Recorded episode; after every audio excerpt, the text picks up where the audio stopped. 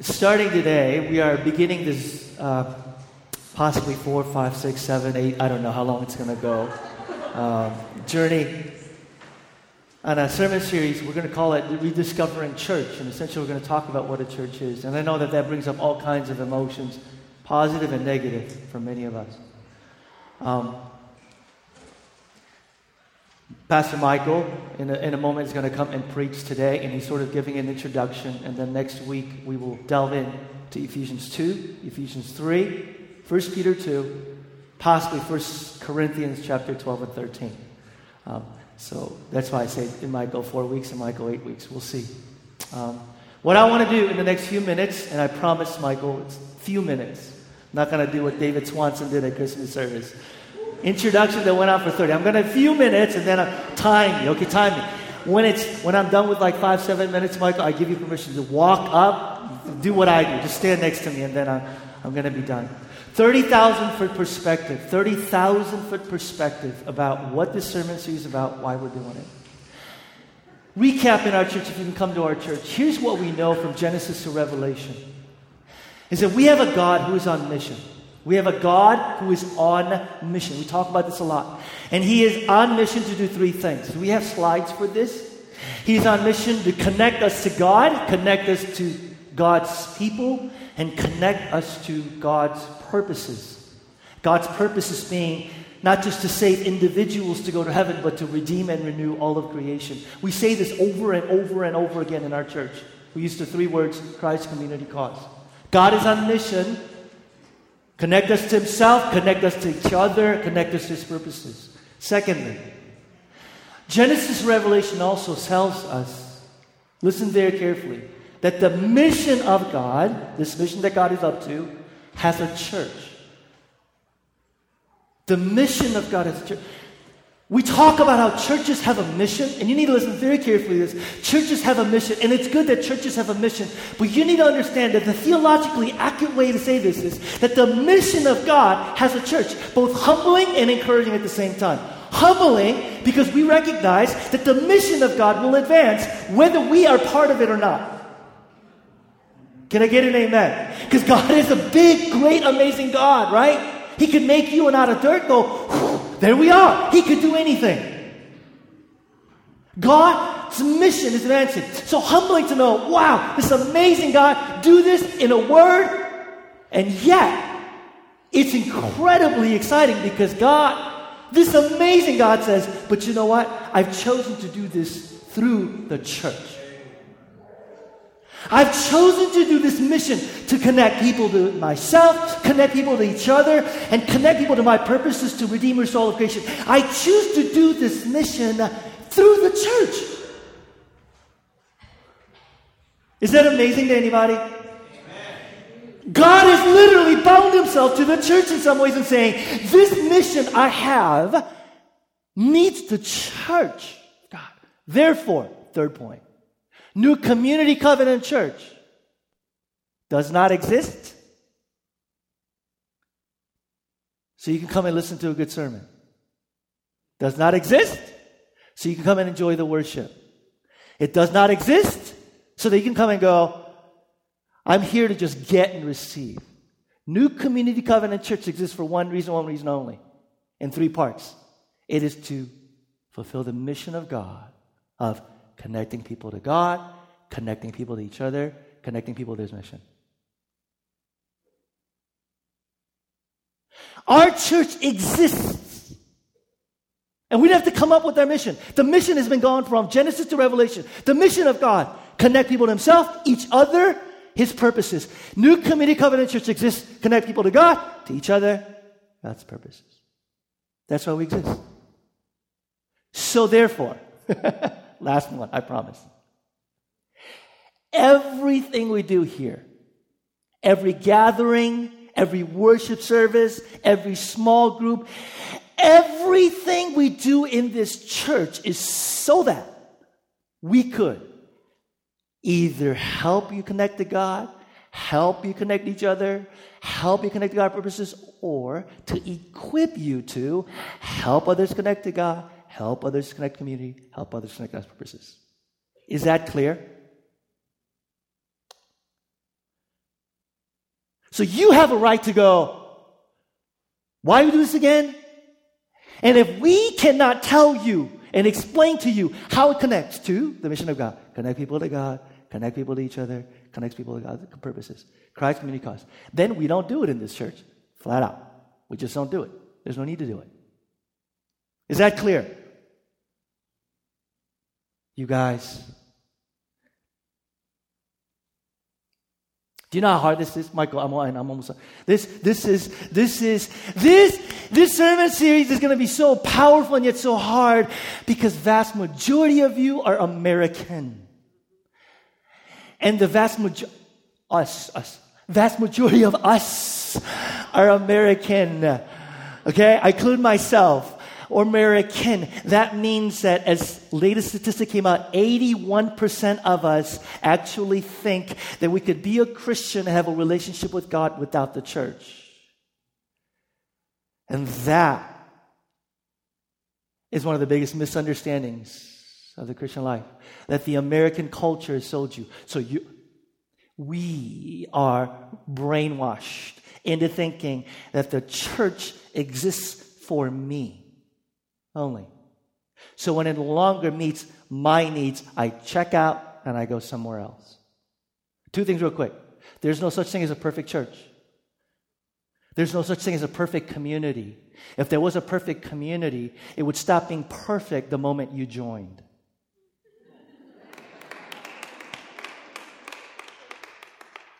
Secondly, So if you're sitting there going, I fault, fault, fault, I, I want a perfect community, I'm telling you, newsflash, it would stop being perfect the moment you walk through the doors. Secondly, the grass is always greener on the other side. Oh, I don't like this about it. I don't like this. Oh, grass, I would that church over there. If the wa- if the grass isn't as green as you like it on this side, then water the darn grass on this side. Water it.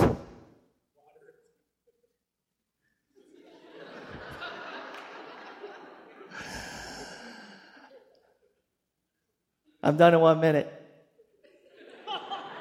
We believe that one of the most important ministries that fulfill God's mission to connect people to God, connect people to each other, God's purposes, and to equip you to connect others to God others to each other, others to God.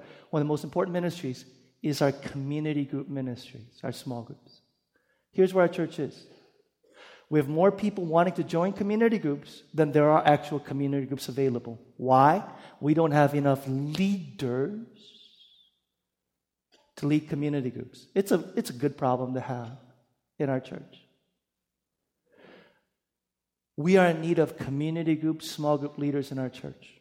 There are some of you that have been sitting going, How do I serve? Where can I serve? Community groups, small group leaders is a vital, critical need in our church. What I want to do right now is I actually want to acknowledge and thank all the men and women in our church who, by their service as community group leaders, help people connect to God, help people connect to each other, help people connect to God's purposes. If you're a small group leader, will you stand from where you are? Stand up, stand up, yeah. Stand up, stand up. Woo-hoo! Yes, yes, yes, yes. Thank you, thank you, thank you, thank you, thank you, thank you, thank you, thank you, thank you. Secondly, I want to do this. If you're a part of a community group, small group, stand from where you are. If you're part of a small group, community group, stand from where you are. Stand up, stand up, stand up from where you are. Part of a small group, okay? All right, you sit down. In the next couple weeks, you guys will begin to hear announcements because a call will go out for people to be, a call will go out for people to go through possibly six to eight week training equipping to help you become small group, community group leaders in our church. So please pay attention to the announcements, bulletins, and other verbal things that are going to go out. If you are sitting here this morning going, God, is that me? Spirit of God, are you talking to me? Holy Spirit, are you talking? Am I, am I supposed to step up to fill this need in this church. If that's you, I want you to prayerfully pray this week. And then when the call goes out for an interested in those who are serving, wanting to serve in this capacity, please attend that meeting so you can find out more information. Okay?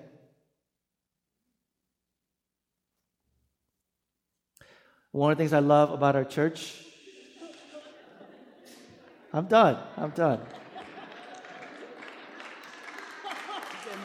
I know. I gave him a look. He didn't just come up by himself. come here, Michael. One of the things I love, one of the things I love about our church, and we're gonna we're gonna we're gonna talk about this some more. I love the fact that not everybody likes my preaching, and that people enjoy other people's preaching. I love that. No, I do. I'm totally serious. I totally love that. And we get to hear other men and women and their voices. So at this time, we're going to pray for Pastor Michael. Father, speak to him. clarify and, and, and, and bring to a deeper level, God, the truth that we need to hear about why our church, the church, Big C of Christ, exists in this world. So at this moment, open our hearts, open our ears to be receptive to your word that would land on good soil. In Jesus' name.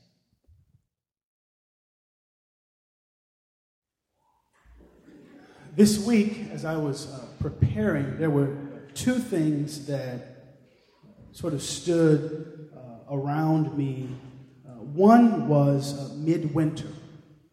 Midwinter is our denomination's annual pastors' conference, and it was going on this week. I didn't actually participate very much in midwinter, but I knew that midwinter was happening. And it is the pastors' conference where um, the, the covenant pastors come from across the United States uh, this year was here in Chicago uh, for the purposes of being renewed or refreshed, developed uh, to reconnect. And um, it, it was an opportunity, and I was there Monday night, got to participate in the worship service with some of our uh, church and uh, other, other leaders from Bronzeville and so on.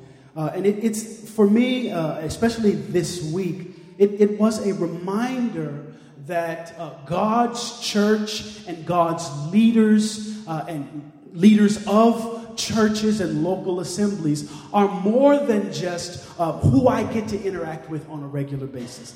The Pastors Conference is that opportunity where uh, we see people who we haven't seen for a long time. B is here today, having been at Midwinter, and, and we get to hear voices and participate in worship with men and women, uh, lay leaders and pastors uh, who are a part of God's church, a part of that larger body of believers. And for me this week, it was this present uh, reminder that the church of God is broader and larger than I could ever really see.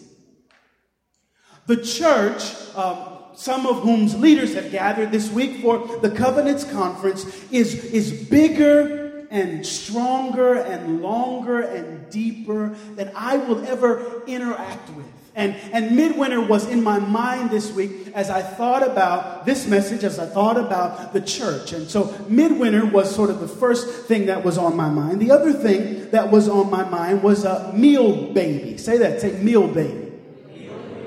Meal baby is this uh, word for me over this week that, that, that we mean around here uh, when we have, uh, you see this in your bulletin, we have additions to our church family. There are babies that have been born. And what we try to do in this church historically is when babies are born, when families expand through adoption and so forth, we come around that family that has grown and we try to provide meals for a week, two weeks, things like that. And so uh, Amanda, our church uh, administrator and children's ministry uh, coordinator, coordinator, and Angela Zerk, director of community life. We met Friday and we talked about meal baby. We've sort of talked about this pause because the roster is old and the people who said they once would are, have been on there for a while, and we don't exactly have that many people in uh, the meal baby ministry, if you can call it that, to, to provide meals for these new families, which is why the bulletin announcement is written the way it is. And, and meal baby was for me this other reminder that, that the church, that the community of God's people is a very immediate and visible community. That the needs that are represented in the church are, are immediate and visible and almost count, uh, uh, measurable. They're, they're, they're able to be seen. And so, on the one hand, there is midwinter in my awareness and my consciousness this week that is a reminder that the church is, is beyond what I can see. And on the other hand, there's a conversation about additions in a congregation that are right in front and if you are like me, and you may not be, but if you're like me, uh, when you think about the church and when you think about God's church, you probably move toward one experience or understanding of the church and not the is as, as we move into this sermon series and Pastor Peter starts teaching next week and preaching about what the church is, you are probably sitting here more inclined to think of the church as that mystical community, as that mystical communion, as that body of invisible and visible people from centuries past and from the future who you can't never see, who you can't ever know. You, you're probably the type to move in that direction or to say that the church is the immediate community around me, the needs of the neighborhood and the, and, and, and the community and the people who I'm in relationship right now are how I understand God's church to be. And I want to suggest to you, as we turn our attention to Matthew chapter 16, that all of us, be it in one corner or another or throughout the spectrum, need to prayerfully wait for God and listen to God's voice as we all stretch in some and understand what the church is. Because the church is not one or the other. The church is both these and other things the expression of God's local assembly, the community of people, followers of Jesus, is very much what you can see, and it is very much at the same time what you can't. If you have your Bibles, turn to Matthew 16. Turn your ears to this verse, one verse, uh, the 18th verse. As, as, um, as you turn there, if you're flipping your pages, what's happened uh, most immediately in this chapter, Jesus has asked his followers a question. Uh, and if you've been in church for some time, you may have heard this passage preached. You may have heard uh, this passage referred to. Jesus has said to his disciples, Who do people say I am? What are people saying about me? Who are people saying uh, that I am? And the disciples are answering Jesus' question. And uh, Peter, the apostle, well, the disciple Peter, turned apostle Peter, uh, stands and he offers his answer really for the group after Jesus says, Okay, who do you say that I am? And Peter becomes uh, this, this, uh, this answerer to this question. He answers this question You are the Christ, you're the Son of the living God. And Jesus responds to Peter by saying to him, uh, That's true. You didn't know that because flesh and blood revealed it to you. And then comes uh, verse 18, where we will spend our time over the next uh, three hours this morning. And I tell you, you are Peter. And on this rock I will build my. And the gates of hell shall not prevail against it. This is God's word for us this morning. Matthew's gospel is filled with various ways for us to understand God's kingdom and life in God's kingdom. His gospel gives us sermons and stories and parables from the lips of Jesus so that we can understand what life is in the kingdom of God. Matthew records miracle after miracle so that we can see that God has a mission, that the Son of God, who is Jesus, is a part of that mission. And Matthew gives us these sermons, these parables, these stories, these miracles, where, where Jesus is over and over again saying, The kingdom looks like this. Come and be a part of it so that we can not only know that God has a mission, that God's kingdom uh, and the Son of God is a part of that mission, but also that Jesus is inviting and calling others to participate in that mission.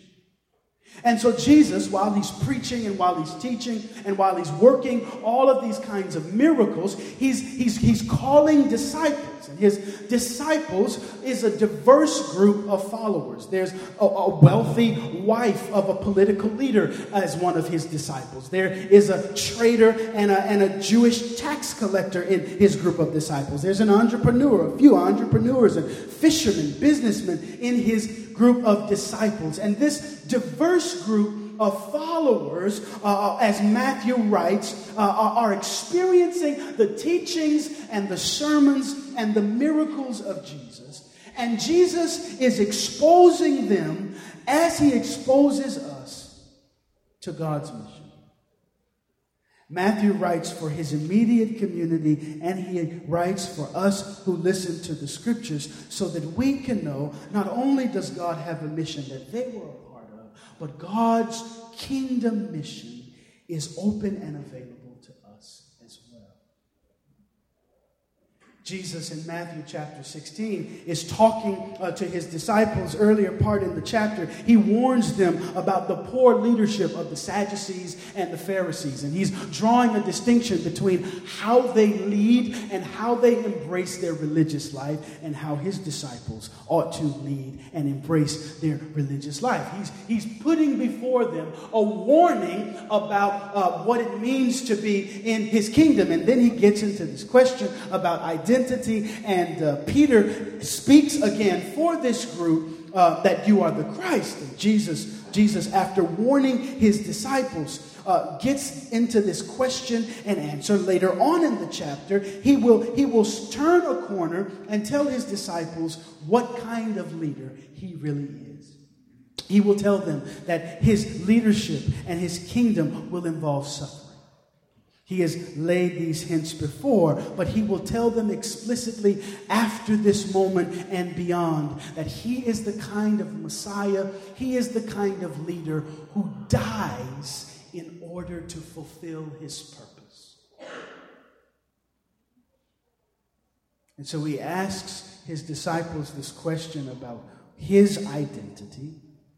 Peter answers this question that he is Christ, the anointed one, and Jesus says to him that I will build my church upon you. Now, this morning, I'm going to give you three points, and my, my points are going to be so basic um, and, and, and, and deceptively basic that you will come away from this sermon and you will say, Well, uh, Michael, I could have done that, and I will lean back and I will say, that's the whole idea.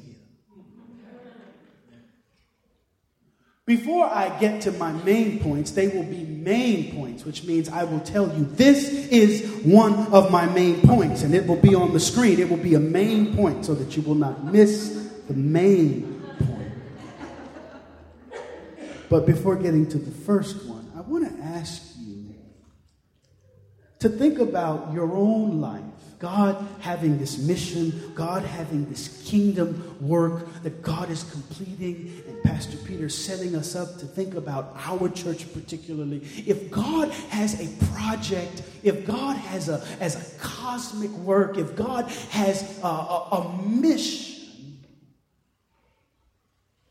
what is it that stops you from being a part of God's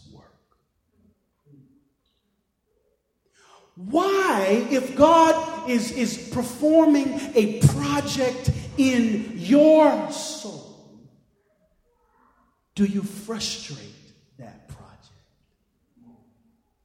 Think about this, and, and this is not, uh, you don't look like the crowd that will, but just in case you wanted to answer me out loud, and I know you won't, just in case you would, this isn't the part where you, where you answer my question. But if God is working something in you, for you, what is it that, that has you press that internal pause button on the work of God. God, I know you're at work and I know you have a mission and agenda. I know you have, a, have an overall task. You, you are working and renewing and restoring, but I don't want to be a part. I want you this morning to think about the answers that you have. And, and I don't want you to throw that list away. I don't want you to bury that list. I want you to bring that list before your mind and your heart this morning because that list, those things on your list, the answers to your questions of why I don't want to be a part of what God is doing, those are uh, the, the points where God has to turn over. Those are the things that we actually pray about over these next weeks. The reasons why you are the real reasons why you say, I get it, but no. Those, those will become the evidence of God changing your life. So, if you don't do anything else uh, uh, uh, this morning, can you think about those reasons? Write them down in your heart. And turn your heart to God.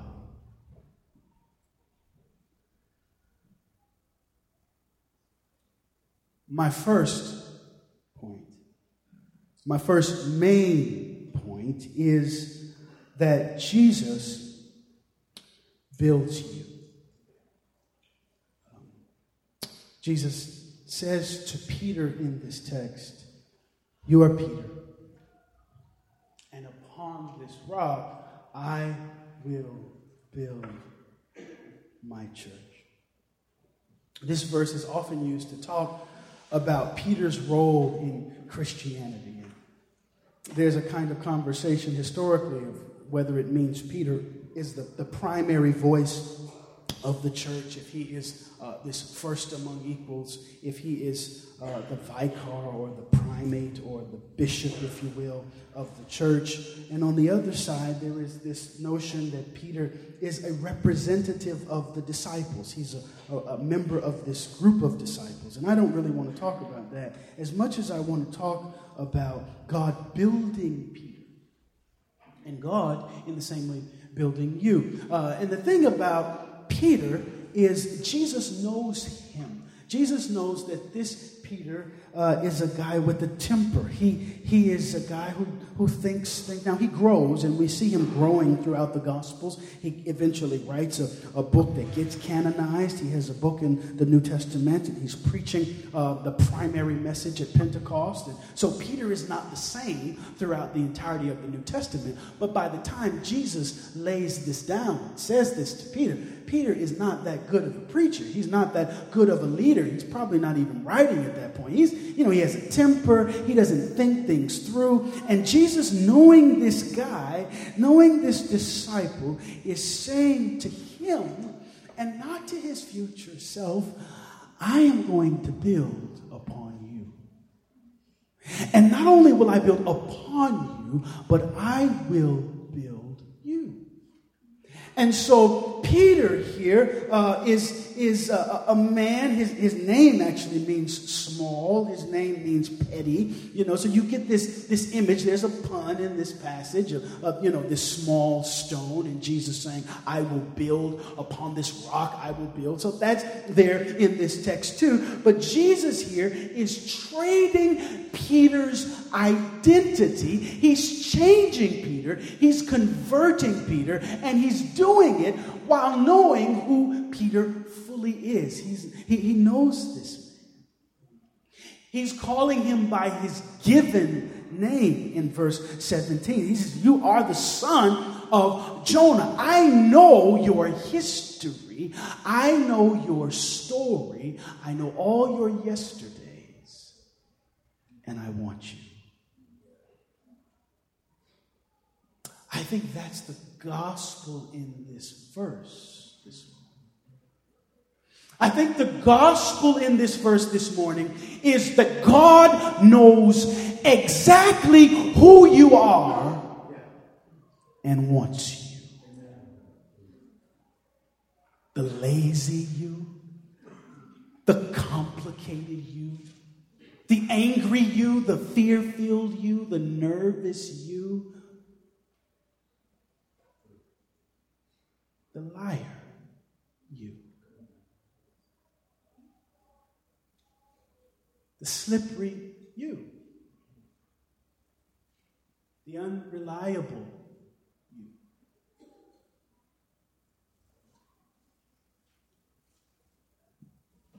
I can build my church upon you. If that's not a thread of grace, where grace means good things you can't earn, there is no threat of grace. If, if Peter and you, because you know you better than the person next to you knows you, if you and your story, however your story has been written, does not expose you to grace, what does? Because you're not, as has already been said, a perfect person. Now, your spouse, yeah, your spouse doesn't even think you're perfect. Uh, your girlfriend may think you're perfect.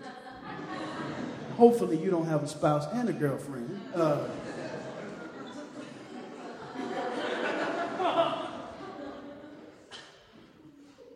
but you're not perfect. And God wants to do something perfect in you. Jesus you. This is consistent with what God has already been doing in Peter's life. In John 1, John, uh, John 1 and 4, uh, verse 40, Jesus says to him early on when he calls him, um, I'm going to give you a nickname. And right from the beginning, Jesus says, I know who you are. I'm going to call you something else. I know what you've been. I'm going to call you something else. I'm not going to deny what you've done. I'm going to call you something else.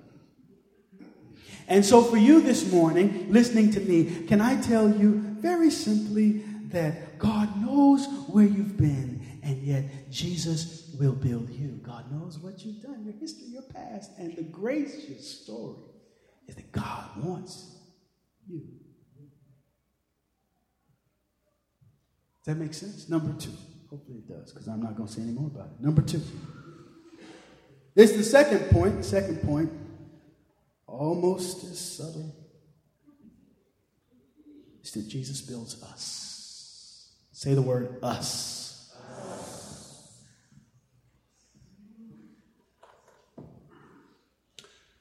Peter uh, is a part of this group of disciples.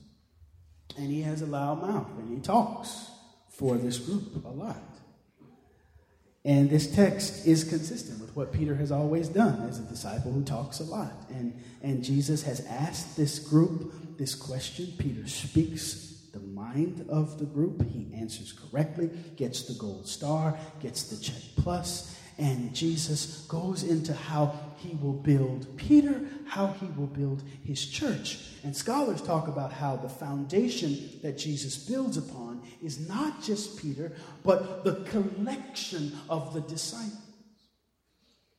Jesus is building upon this corporate proclamation of the gospel so that, uh, so that, so that Jesus' people, that God's people carry the kingdom message, that God's people are people who proclaim Jesus' identity. God's people are a, citizenry that invites others into uh, the kingdom. The church that Jesus builds is an us that is a collection of voices who tells others about God and Jesus and God's purpose.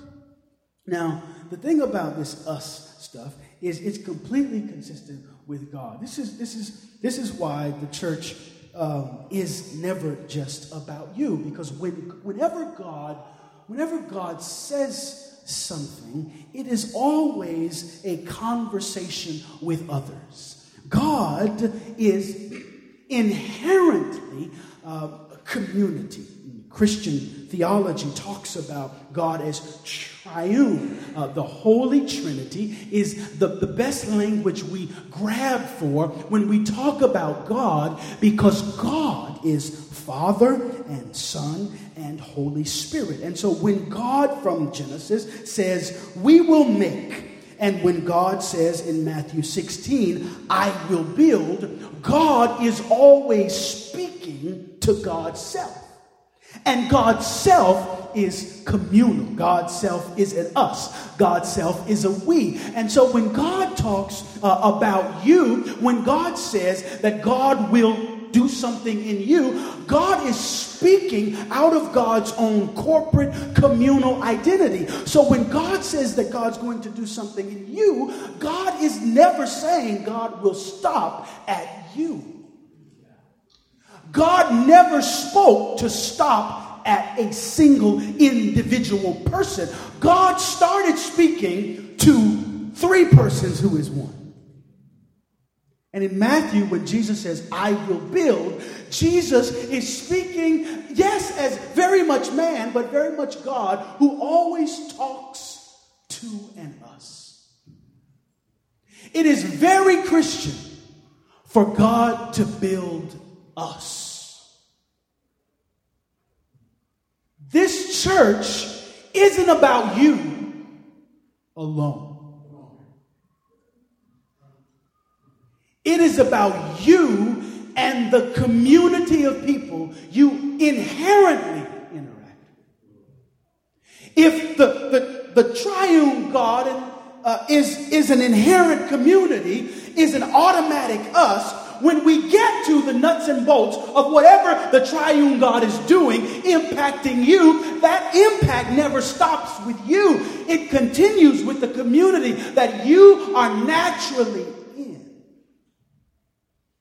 Say the word us. God is building us, not just you. God is working in us not just me, not just you.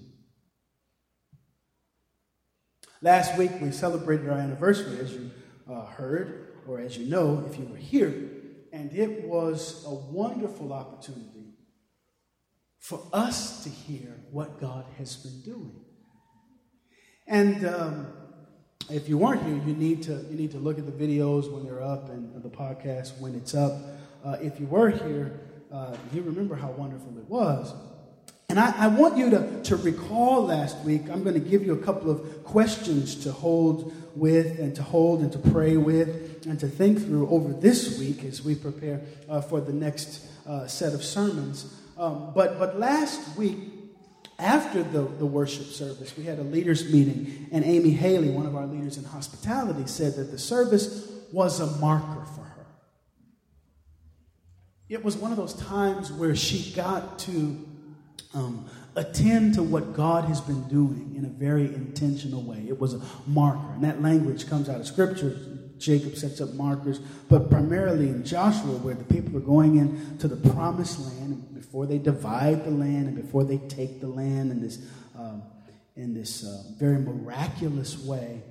Um, God leads Israel to set up markers. And they set up these stones so that they can tell the story uh, to their children. Uh, we pass by these stones. What are those rocks about? And we tell the story. And Amy was kind of invoking that language when she told the ministry leaders that it was a marker for her. And, and, and this is sort of the intro to this first question that I want to uh, leave with you this morning. And that is what marker would you set to show the world that God is working here in us? Is there a stone that you would set up? Is there a testimony that you would tell? Is there a marker that you would set up uh, to show that God is active? That God is working in us? Second question Are you seeing God build as it happens at this church, or are you too focused on what's next? I think a temptation for uh, especially people who like to get things done is to just go to the next thing. But one of the most powerful tools of spiritual formation and growth is memory.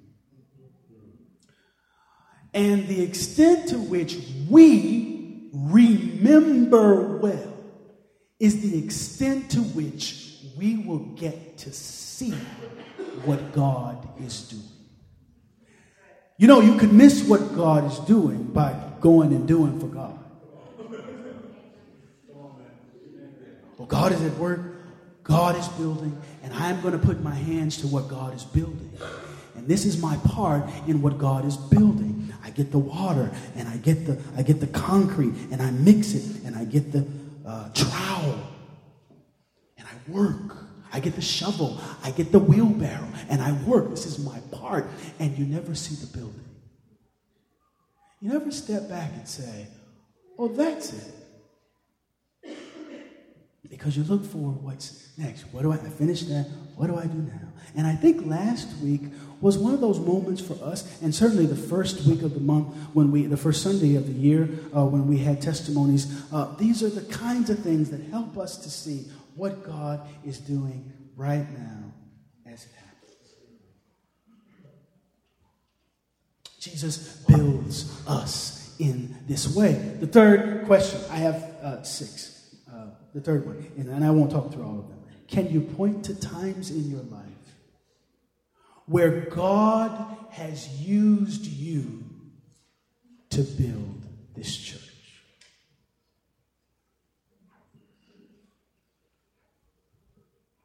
For some of us, we have no problem being used by God.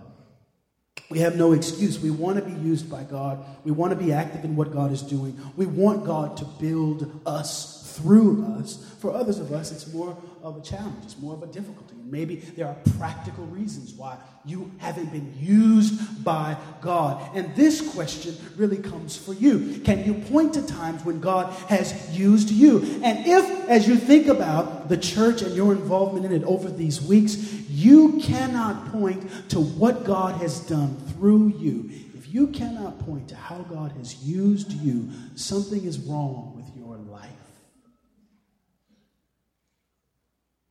If you can't answer this question with some answer, there's something wrong with your life.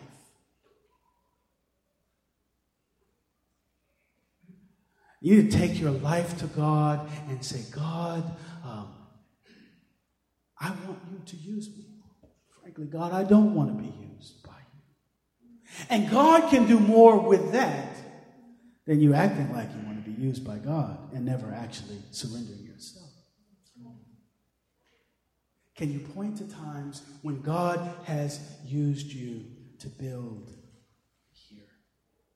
Number four, do you remember stories of how God has brought others into the kingdom? Do you remember stories of God bringing people to Himself, to His work? And uh, uh, number five, have you seen God uh, broaden and deepen the worldwide church? Have you seen God do things outside of your local church or of new community if this is your local church? Have you seen God's work and God's activity somewhere else? So that you are constantly reminded that God is working somewhere else Do you have testimony in your life, uh, reminders somewhere scattered throughout your life that God is not just working right where you are? When you think God is working just where you are and God doesn't act the way you think God should act, your faith crumbles and falls apart because you think God is only where you are. But when you're reminded that God is elsewhere, when you're hearing testimony of what God is doing somewhere else, and God isn't so active right where you are, it keeps you alive. It keeps you trusting that the next step is maybe the step where God will expose you to something that God is doing. Lastly, uh, do you celebrate God's mission? Do you celebrate God's mission in other places, or are you tied to what uh, God will do? Do you celebrate what God has done in other places, or are your hopes tied to what God will do? I think that Jesus uses our worship to form us, our praise to form us, our celebration of what God has done to form us into a more trusting people of God. Jesus builds you, is my first point. Jesus builds us, is my second point. And my last point is that Jesus builds. I'm going to need some volunteers for this part of the message. Um, so if you if you uh, if you're the type who likes to say things in church and you know we're just a little too quiet for you, you probably want to be one of my volunteers. And so I want six or seven of y'all volunteers to stand up just stand up and don't say anything until I tell you what I want you to do. So this is the part where you volunteer. Uh, six, seven. Okay, there's one, two. I'm not good at counting. Okay, a uh, couple more, two more. I'll decide. Okay, Tom is the. All right, all right. That's enough. Boy, you guys move really. I didn't want everybody to stand. I just, you know, looked like everybody was about to stand at one. So, uh, thank you, thank you. Uh, stand there. Wait, let me let me set this part up just a little bit. And I'm actually almost done. Jesus is. You're not the one responsible for the work of God being completed in the world.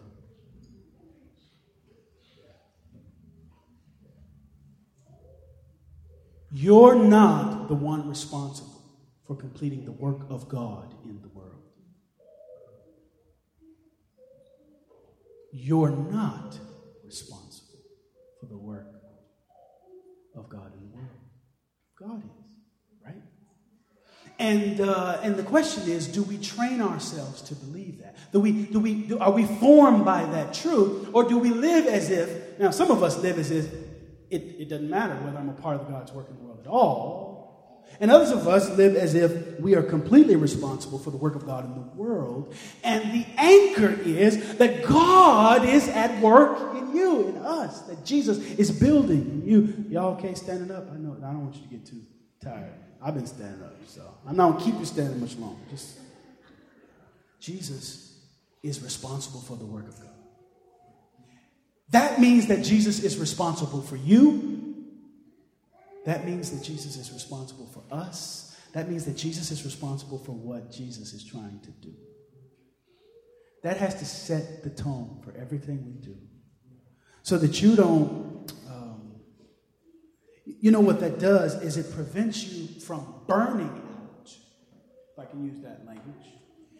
And it also uh, prevents you from copying out. Because if God is at work through you, you can't say it doesn't matter whether you're a part of it. Because God is always in Scripture bringing us into the work of God if Jesus is to be held as true.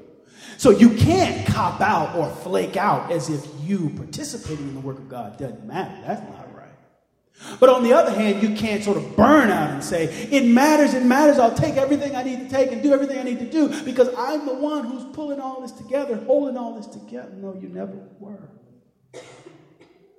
And this part of the message where my volunteers will help me is, is kind of a, a reminder, I think, of what Jesus in the scriptures has been doing. And so I'm going to ask you folks, your ladies and gentlemen who are standing, and what we'll do is we'll just kind of go in a little line, right? So we'll go like that, okay? So we'll start with you, Sam will move to you, we'll go to you, we'll go to you, we'll go to you. Okay, Tom, you'll be last, and then we'll start over, okay? Now, I want you to clear your throats. Uh, Ashley, clear your throat. Uh, clear your throat. I, I, want your preaching voice. You have a preaching voice. Um, you have a preaching voice. It's it's sort of uh, it's sort of no, no, no, no mics, no mic. Oh, no mics. The mics won't work. You know, no, my mic works. I'm just kidding. Um, use your preaching voice. Now, the preaching voice is not a yell, but it's kind of like a yell, right? It's sort of I'm using my preaching voice right now. It's not quite a yell. For some people, it's hollering, but it's not really hollering. Ask my son what hollering is, and he'll tell you. But uh, so it's it's sort of it's sort of pre-hollering. It's pre-yell, but it's, it's there. You know, it has a little bass, but it has enough projection, right? Let's use your preaching voice, okay? And I want you, uh, for us, to read. Uh, uh, who's behind the computer? Is that you? Okay. Well, can you put that next? Okay. Now, I want you to get your eyes adjusted to this because uh, what I don't want you to read is the address. So you won't read the scripture. You will simply read what Jesus did and you'll read one and then it'll move to the next person, right? So what will happen is the first person will say, made water from wine. Wait, uh, that's not. hey, hey, you don't have to be able to read to be in this church. Okay? Okay? So don't do that to me again you do have to read probably preach, but okay. So, so uh, what I meant to say was made wine from water. And the next person will say, heal the nobleman's son. All right, now you don't have to have a rhythm. We're not, we're not going to get behind you and give you a little bump, nothing. So don't, don't skip over yourself, but preach to us what Jesus is doing. Okay? Got it? Got it? Can you see? You need to move closer. You good? All right, we're to start here, go here, go here, go here, go here, go here, and back. You got it? Any, any questions? Can that spark faith in you that Jesus, who did those things, builds If God could do uh, though, if it were up to you, we'd already be exhausted, right? But if the one who is at work is the one who cures and heals and casts out and brings back and restores and enlivens, Jesus has a history of doing wondrous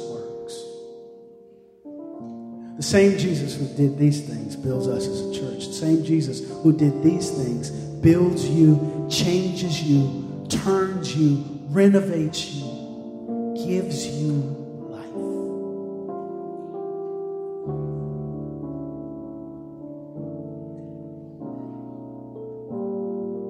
Jesus says to Peter, You are Peter, and upon this will build my church. And the gates of hell shall not prevail against it. Uh, the, the gates of everything that is against the mission of God will not prevail against it.